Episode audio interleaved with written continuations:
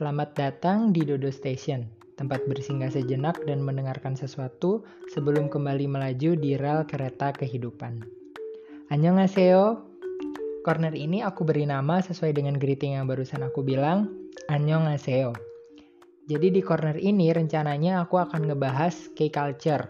Sampai saat ini sih rencananya masih bahas tentang K-pop, K-drama dan juga K-book yang worth to share in my judgment. Jadi mungkin ini agak bias ke hal-hal yang aku sukai. Tapi aku masih open kalau misalnya teman-teman mau aku ngebahas hal-hal yang lain gitu. Nah, di kesempatan kali ini di episode pertama dari Corner Annyeonghaseyo, aku mau bahas uh, sebuah lirik lagu. Karena kadang kalau aku perhatiin orang-orang, teman-teman dekat aku itu kadang gak aware sama lirik lagu yang berbahasa asing dan fokusnya hanya terpaku pada satu sisi yaitu ke musiknya aja atau kadang dance-nya dan penyanyinya kalau dalam hal ini kita ngebahas tentang K-pop. Sedangkan menurut aku pribadi, sebenarnya lirik dan musik dalam sebuah lagu tuh ibarat dua sisi koin yang saling melengkapi satu sama lain.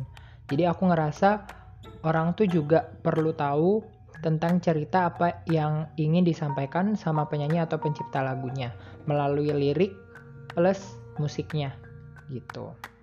Jadi buat teman-teman yang mungkin males baca translation atau males berpikir atau mengulik tentang cerita dari sebuah lagu, di sini aku coba untuk merangkumnya.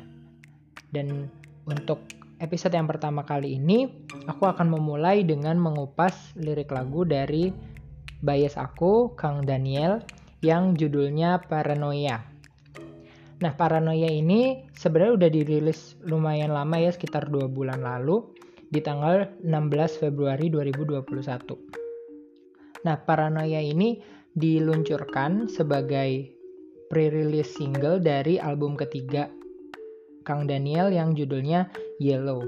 Nah, album Yellow ini baru saja dirilis di 13 April 2021 dan dirilis sebagai penutup dari trilogi Colors yang dia bikin. Jadi albumnya Kang Daniel yang sebelumnya, dua album yang sebelumnya itu judulnya Cyan, Cyan, terus yang keduanya Magenta dan ini yang ketiga Yellow. Jadi diambil dari kode warna CMY cyan magenta sama yellow. Aku nggak tahu bacanya cyan atau cyan. C Y A N magenta dan yellow. Ini yang terakhir. Nah di lagu ini di lagu Paranoia ini Daniel berpartisipasi juga dalam nulis lirik lagunya.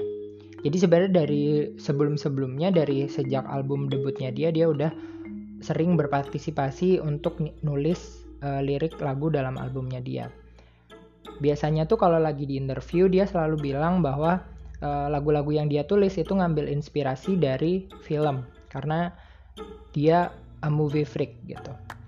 Nah, berbeda dari lagu-lagu yang sebelumnya dan ini udah terkonfirmasi dalam salah satu interview, dia bilang kalau lagu Paranoia ini inspirasinya berbeda. Jadi bukan dari movie tapi dia ambil dari cerita dia sendiri selama dia sempat hiatus selama kurang lebih tiga bulan dari Desember 2019 sampai Maret 2020. Waktu itu karena ada isu mental dan juga physical health-nya dia. Jadi dia harus step back dulu selama beberapa bulan untuk recovery. Nah, menurut aku pribadi sebenarnya lagu ini bisa kita katakan sebagai sebuah pesan yang menyampaikan tentang rasa sakit yang dia rasakan selama tiga bulan hiatusnya dulu. Kayak gitu. Jadi it's a bit personal sebenarnya buat dia. Dan sejujurnya it's a bit personal buat aku juga sih si lagu Paranoia ini. Makanya aku sangat suka banget sama lagu Paranoia ini. Jadi kurang lebih dari bulan Februari sampai sekarang bulan April itu kalau aku cek di chart Spotify aku tuh dia ada di puncak lah gitu. Di tiga besar kayaknya si lagu Paranoia ini. Meskipun baru dirilis dua bulan. Karena kayak ada kalanya aku hampir setiap hari dengerin lagu ini. Oke, okay, let's get into the song. jadi di sini aku nggak insert lagunya karena takut kena copyright itu alasan pertama. Dan yang alasan kedua aku nggak tahu caranya juga. Jadi kalau misalnya penasaran ingin dengerin lagu Paranoia ini silahkan streaming sendiri di Spotify sudah tersedia. Dan juga bisa dicek di channel YouTube-nya Connect Entertainment. Itu agensinya Kang Daniel. Oke, jadi kita coba bahas dari awal, jadi dari intro. Nah, lagu ini menurut aku di uh, pembukaannya atau intronya itu cukup creepy ya ketika aku pertama kali denger. First impressionnya adalah creepy dengan liriknya tuh kayak lala lala tapi dikemas dengan creepy. Aku nggak akan coba nyanyiin karena suara aku jelek. Jadi silakan didengerin aja. Jadi uh, dibukanya dengan creepy kayak kesan pertama yang aku dapatkan ketika aku dengerin lagu ini tuh seolah-olah intronya bilang welcome to your nightmare gitu kayak scene-scene film horor yang kayak tiba-tiba nanti akan ada zombie yang menjemput kamu di ujung koridor. Nah menurut aku si intronya ini inline sih jadinya sama judulnya si paranoia tadi kan kalau paranoia itu kalau nggak salah adalah diambil dari bahasa Yunani kan artinya kecemasan atau, ketakutan. Nah, sebenarnya intronya ini lumayan sering diulang dalam lagunya. Nantinya akan ada diulang di post chorus sama di outro-nya. Jadi dibuka dengan creepy lalala, ditutup dengan creepy lalala. Jadi kalau lalala liriknya ya udah lalala doang ya, kita nggak usah bahas. Kita masuk langsung ke bait pertama. Di verse pertama ini aku coba bacain dulu uh, lirik dalam bahasa Koreanya. 어두운 밤보다 나지 무서워 저 빛이 닿지 않은 내 방이 익숙해져 하나씩 Am I just crazy or dreaming awake? 이제는 I can escape 반복된 하루에 묻어져가 oh Know atau terjemahannya dalam bahasa Indonesia siang sama gelapnya seperti malam kamarku yang tanpa cahaya jadi semakin seram satu persatu menjadi terbiasa Am I just crazy or dreaming awake? Sekarang I can escape. Setiap hari berulang dan aku pun mati rasa. Nah, bait pertama ini sebenarnya sangat bisa kalau kita mau interpret as the way it is. Jadi menurut aku cerita dalam bait pertama ini lebih ke perasaan dari seseorang yang terjebak di kamarnya sendiri di sebuah ruangan yang gelap. Di situ dia ngerasa takut tapi di sisi lain dia nggak bisa lari dan akhirnya lama-lama dia terbiasa dalam kondisi gelap itu.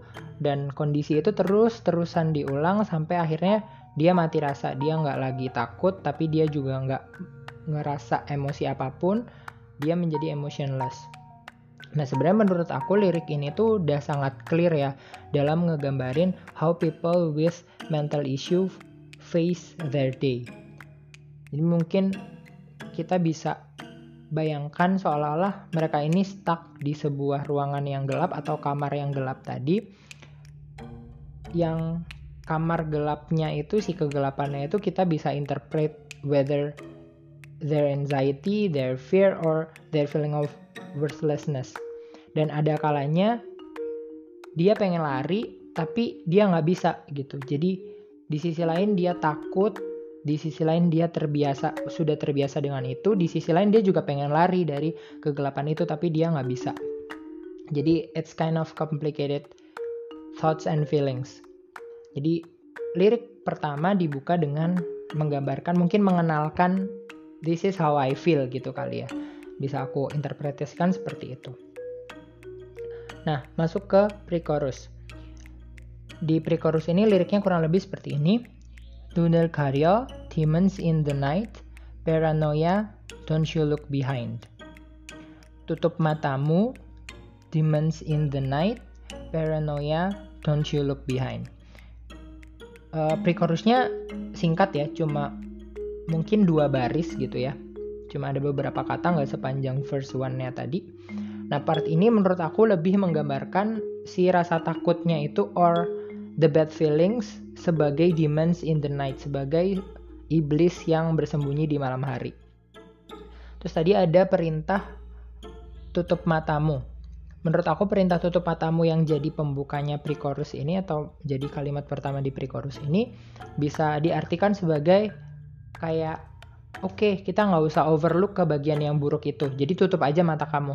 Atau bisa juga di sisi lain kayak tutup mata kamu supaya kamu bisa menenangkan diri. Kalau kita sambungin sama part yang terakhir yaitu don't you look behind. Jadi kayak ya udah tutup mata kamu kamu nggak usah lihat ke depan ke belakang kamu nggak usah lihat ke si demons atau iblis in the night tadi. Tapi sebenarnya aku juga bisa ngelihatnya sebagai tutup matamu tadi sebagai perintah untuk mencoba tidur mengingat untuk uh, beberapa kasus orang dengan mental health issue seperti gangguan mood mereka juga mengalami simptom atau gejala di mana mereka susah untuk tidur atau susah untuk memulai tidur atau kita mungkin lebih familiar dengan istilah insomnia. Jadi buat mereka tuh untuk memulai tidur tuh susah karena their heads are full of lots of thoughts, a lot of bad feelings and bad thoughts. Jadi buat memulai tidur aja tuh susah. Makanya di sini kayak tutup matamu, udah kamu tidur aja. Karena kalau kamu bangun, kalau kamu look behind, ada demons in the night yang menunggu di belakang kamu. Mungkin kayak gitu, aku interpretasikan dia sebagai seperti itu. Lalu masuk ke chorus. Nah di chorus ini dance-nya juga lumayan ini ya, lumayan creepy. Jadi silakan dilihat sendiri. Liriknya kurang lebih seperti ini. Oh my my my, nan sumgyo choi kilwone, ton mama mind, amu to tachi motage. You can run, you can hide, but they always find ponjoka in your heart, they live in the dark. Atau terjemahannya, Oh my my my, aku ingin sembunyi. Don't mama mine, sampai semua orang tak bisa menemukanku. You can run, you can hide, but they always find. Menyebar perlahan in your heart, they live in the dark.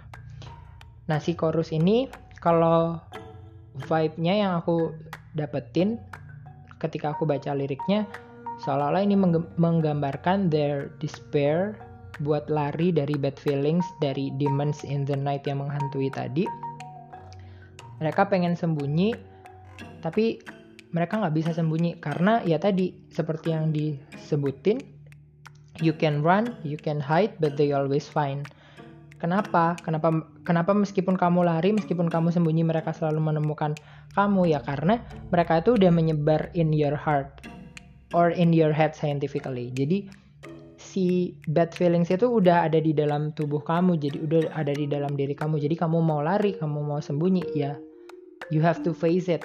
Dia ada di situ kayak gitu. Mereka hidup di kegelapan pikiran kamu, tapi di sisi lain kamu juga nggak bisa lari dari kegelapan itu jadi agak complicated gitu kayak kamu pengen lari dari perasaan-perasaan buruk itu tapi perasaan buruk itu tuh ada di diri kamu. Jadi kayak kamu nggak bisa lari. Kamu stuck bersama si bad feelings tadi. Jadi ini menggambarkan keinginan dia untuk lari keinginan dia untuk lepas dari segala bad feelings lepas dari demons in the night dari paranoianya tadi tapi dia nggak bisa lari. Nah lalu di lagunya setelah itu masuk ke lalala part yang creepy tadi baru kemudian lanjut ke verse 2 yang agak lumayan panjang di sini jadi liriknya Pithana omnen kungan otumiolte 뼈정 따윈 다 사라졌도 이렇게 끊임없이 들려와 지독한 밤 Wasn't with me back then but they right here now 날 찾아오는 악몽에 Nightmares make me go insane 까맣게 짙어진 밤내 맘속에 있는 monster alone in the dark Wah lumayan panjang Atau uh, terjemahannya Dalam ruang tanpa cahaya saat kegelapan datang lagi dan lagi seperti ini tanpa perasaan, ketakutan tanpa akhir, malam yang mengerikan, wasn't with me back then, but they right here now. Mimpi buruk mendatangiku, nightmares make me go insane, malam yang gelap dengan monster dalam hatiku, alone in the dark. Nah, sebenarnya menurut aku verse 2-nya ini nyambung sama verse 1. Di mana di sini masih menceritakan atau menggambarkan perasaan terkurung dalam ruang saat kegelapan itu, uh, tadi tiba. Jadi di sini lebih menekankan gimana rasa takut itu seolah-olah nggak ada ujungnya atau nggak ada akhirnya. Tapi sejujurnya aku ngerasa wah banget gitu ya atau kagum banget sama part lirik yang wasn't with me back then but they right here now menurut aku itu tuh sama kayak seolah-olah kayak bilang apa pun masalah yang kamu hadapi sekarang atau apa pun mental health problems yang ada di diri kamu you were not born with it jadi kayak menurut aku it comforts me some way nah part berikutnya itu uh, setelah wasn't with me back then bla bla bla di situ lebih menceritakan tentang gimana mimpi buruk yang datang tadi membuat dia merasa insane atau merasa nggak waras gitu ya kalau kita terjemahkan ke dalam bahasa Indonesia. Dan akhirnya verse 2 ini ditutup dengan ilustrasi perasaan ditinggal dalam kegelapan. Jadi setelah nightmares make me go insane, um, dia ada bilang malam yang gelap dengan monster dalam hatiku alone in the dark. Jadi bagian akhir dari verse 2 ini seolah-olah menggambarkan bahwa di dalam kegelapan itu ya udah dia ditinggalin sama orang-orang. Dia cuma ada di ruangan yang gelap itu bersama mon si monster atau demonsnya tadi di dalam hati yang udah menyebar di dalam hati dia yang udah menyebar dalam diri dia. Nah sebenarnya this kind of feeling is also common to be found in people with major depression ya. Kalau kita ngomongin mental health. Mereka nggak jarang ngerasa sendirian di dunia ini seolah-olah nggak ada yang care sama dia, nggak ada yang peduli sama dia, semua orang pergi meninggalkan dia. Dan sebenarnya bukan karena sesungguhnya dalam kenyataannya nggak ada yang peduli, ya tapi karena seperti di lagu ini sering kali diilustrasikan, sering kali dibilang bahwa mereka itu terjebak di ruang gelap tanpa cahaya. Jadi mereka nggak bisa ngeliat ada siapa aja di belakang mereka. Dia nggak bisa lihat ada siapa aja di depan mereka yang membersamai mereka di dalam ruangan itu tuh mereka nggak bisa lihat. Mereka yang mereka cuma tahu mereka sendiri dan yang ada bersama mereka ya si monster di dalam diri mereka itu. Atau mungkin kalau kita pinjam tanda semiotikanya si monsternya ini menurut aku adalah ya mental disorder yang sedang mereka hadapi kayak gitu. Jadi si demons in the night-nya tadi. Nah, jadi kalau dari sini sebenarnya aku lumayan dapat mengambil pelajaran gitu ya. Makanya when we are facing someone with this matter, with this kind of issue, we need to touch them, we need to reach them and not to force them to see. Bukan yang kayak lihat dong ada aku di sini. Nggak kayak gitu cara kerjanya karena ya mereka nggak bisa lihat itu menurut mereka mereka nggak bisa lihat apa-apa karena ya gelap gitu. Jadi sebenarnya part ini sebenarnya menurut aku cukup deep. Or this is the deepest part of the song I must say. Jadi ada subliminal message yang disampaikan apa yang dirasakan oleh orang-orang dengan uh, gangguan mental dengan isu-isu mental health how they feel and how do how should we do as a caregiver menurut aku kayak gitu. Jadi ini part yang paling dalam sih menurut aku si verse 2 nya ini. Nah abis itu sebenarnya lagu ini abis uh, balik lagi ke pre-chorus lalala tadi terus masuk ke chorus oh my my my dan post chorus lalala lagi yang sama diulang. Ya namanya juga chorus. Chorus kan part yang sering diulang di dalam lagu. Jadi ya udah. Ide akan diulang-ulang. Nah, abis itu kita masuk ke part bridge. Di part bridge ini liriknya toket kaji carunen sumi nalkewo a a i i aiwana turapojin senggagen imi bonjoga i i don't wanna atau dalam terjemahan bahasa Indonesianya kehabisan napas dalam kepanikan bangunkan aku I I I wanna pikiran buruk yang sudah menyebar I I I I don't wanna. Nah, part bridge ini sebenarnya kalau aku boleh kasih makna gitu ya. Kalau yang tadi kan verse 1, verse 2 itu lebih ke dia menggambarkan apa yang dia rasain. Nah, di bridge ini menurut aku bagian cry for help-nya di lagu ini. Jadi, aku pengen highlight juga bahwa people with any mental disorder are not faking it to get any attention. Jadi sama yang seperti part ini ceritakan, mereka juga nggak mau stuck di situ. Mereka nggak mau punya pikiran buruk yang udah terlanjur menyebar tuh juga dia nggak mau. Dia pengen ngeluarin itu semua. Mau sudah seterbiasa apa pun di dalam gelap tadi, mereka juga tetap ingin diselamatkan. Mereka pengen dibangunkan dari yang part ini katakan sebagai mimpi buruk yang tidak berujung tadi gitu. Mereka juga pengen dibangunin, mereka nggak pengen kehabisan napas dalam kepanikan. Dan mereka juga nggak mau pikiran yang buruk yang menyertai mereka itu untuk nyebar lebih jauh atau ada di diri mereka, mereka juga nggak mau. Mereka juga pengen lepas dari itu sebenarnya. Jadi menurut aku di sini ada satu pesan lagi stop thinking that people with mental disorder tuh caper stop thinking of it atau seenggaknya berusaha lihat hidup mereka dari sepatu mereka gitu lihat hidup mereka dari perspektif mereka dari apa yang mereka sampaikan mungkin ada yang lewat media sosial coba difikirin kalau kita ada di posisi mereka tuh rasanya seperti apa. Tentunya nggak kita juga nggak mau ada di posisi itu lama-lama kan. Mereka juga sama. Sebenarnya mereka juga pengen keluar dari situ. Mungkin apa yang kita lihat di medsos ketika ada yang kesannya kayak caper atau apa dengan galau yang menurut kita lebay sebenarnya bisa jadi itu mereka cry for help. Mereka yang pengen ditolong cuma ya caranya kayak gitu. Jadi stop thinking kalau mereka caper gitu. Atau seenggaknya kalau misalnya susah untuk berpikir bahwa mereka caper ya seenggaknya don't say it gitu. Say it to your head. Sambil pelan-pelan coba lihat perspektif bahwa dunia tuh nggak semuanya sama seperti yang kamu lihat.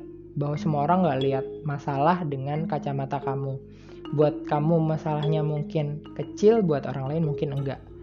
Jadi lebih consider aja gitu. Menurut aku itu juga ada. Uh, salah satu yang coba disampaikan di sini. Nah lalu kita masuk ke chorus terakhir si Oma Mamai tadi. Tapi di sini di chorus terakhir ini ada sedikit perubahan lirik di dua baris jadi liriknya masih sama, bukan dibuka dengan oh mai mai, kejiane nang mongkachi, don mama main pagodiro dokipsuki. Atau dalam terjemahan bahasa Indonesia-nya, oh mai mai, bak tidur dengan mimpi buruk yang tidak bisa dibangunkan, don mama main masuk semakin dalam. Jadi di sini ada dua baris ya tadi yang diubah yang tidur dengan mimpi buruk yang tidak bisa dibangunkan dan uh, don mama main masuk semakin dalam. Nah, per, meskipun di sini ada perubahan lirik, kalau menurut aku pesannya masih sama seperti di chorus sebelumnya. Jadi mengilustrasikan how bad the nightmares go deep inside ketika dia tidur. Dan karena despair tadi, bad thoughts itu jadi seolah-olah kita tidur dengan mimpi buruk, tapi kita nggak bisa dibangunin dari mimpi buruk itu. Jadi kita tidur, kita mimpi buruk itu nggak nyata, semua itu nggak nyata, tapi kita mengalami itu dan kita nggak bisa lari dari situ, kita nggak bisa bangun dari mimpi buruk tadi. Dan lama-lama itu makin dalam kepikiran kamu dan seolah-olah ya makin menyebar semakin dalam di diri kita sebenarnya masih uh, lebih di sini masih lebih tadi menggambarkan perasaan-perasaan buruk itu menguasai diri kita sampai kita nggak bisa lari dari itu. Nah lalu lagunya dilanjutkan dengan chorus yang sama, you can run, you can hide, but they always find dan seterusnya. Dan sampai di ini udah masuk di akhir lagu kemudian seperti yang tadi aku bilang ditutup dengan outro la la la la la la they live in the dark. Udah lagunya selesai sampai di situ. Jadi kalau misalnya kita rangkum secara garis besar si paranoia ini ya menggambarkan perasaan dari Kang Daniel tadi atau si tokoh yang ada di lagu ini ketika dia terjebak dalam kegelapan, ketika dia merasa takut, tapi di sisi lain dia nggak bisa lari dari kegelapan itu. Nah, kalau misalnya aku boleh share, sebenarnya kalau part favorit aku di lagu ini ya semuanya. Tapi kalau misalnya disuruh milih, favorit aku first satu sih. Karena menurut aku verse 1 itu describing the feeling of being stuck in your own bad thoughts very well. Jadi emang bener-bener menurut aku verse satunya tuh clear ngejelasin rasanya kayak gini loh kalau kamu stuck di kegelapan.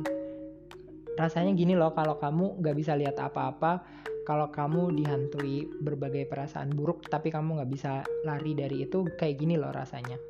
Jadi verse 1 ini sih yang part favorit aku meskipun menurut aku deepest part tuh di verse 2. Tapi aku masih kayak favorite banget tuh di verse 1. Jadi kayak seolah-olah tuh kalau misalnya aku boleh bilang tuh kayak bisa jadi jawaban kalau misalnya kita bingung ketika kita ditanya how did you feel during your dark times during your dark days ya kayak ya udah tinggal sodorin aja lirik lagu ini di verse 1 gitu. Jadi kayak itu udah merangkum segala perasaan yang dirasain ketika hari-hari yang gelap tadi. Nah so far menurut aku lagu ini tuh bisa dibilang jadi unspoken story of Kang Daniel.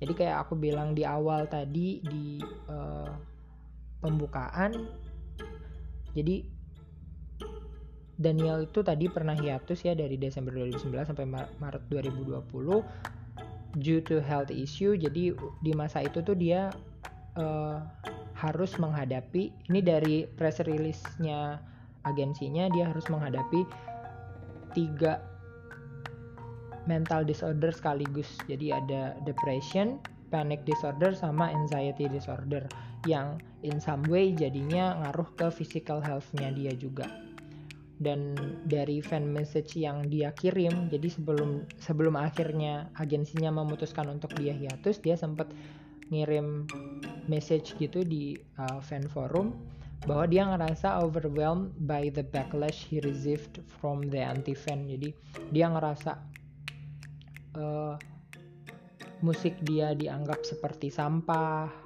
kemudian dia ngerasa Eh, keluarganya juga ikutan dihujat padahal keluarganya nggak deserve itu. Kemudian dia ngerasa fansnya fans dari Daniel ini juga dihujat sedangkan mereka juga nggak deserve itu. Jadi kayak seolah-olah kenapa sih kalau misalnya orang suka sama Kang Daniel, dan, Kang Daniel itu jadi seolah-olah dosa gitu. Jadi seolah-olah sebuah bentuk kriminal. Karena semua orang ngebash segala sesuatu yang berhubungan dengan Daniel, si anti fan-nya itu. Dan menurut aku, these issues are inferred a lot on the music video, so don't forget to check it out.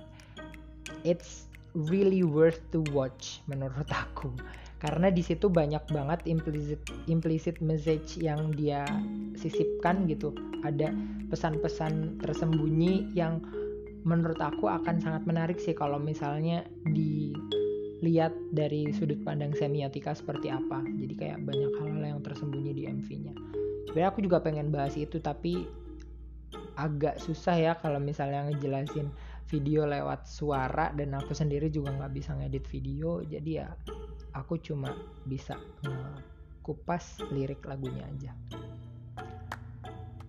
Hmm, buat yang ngikutin Daniel tuh pasti tahu kalau misalnya dia tuh orang yang jarang banget menceritakan tentang uh, apa yang dia rasakan terutama rasa sakit dia selama ini sama dia hiatus.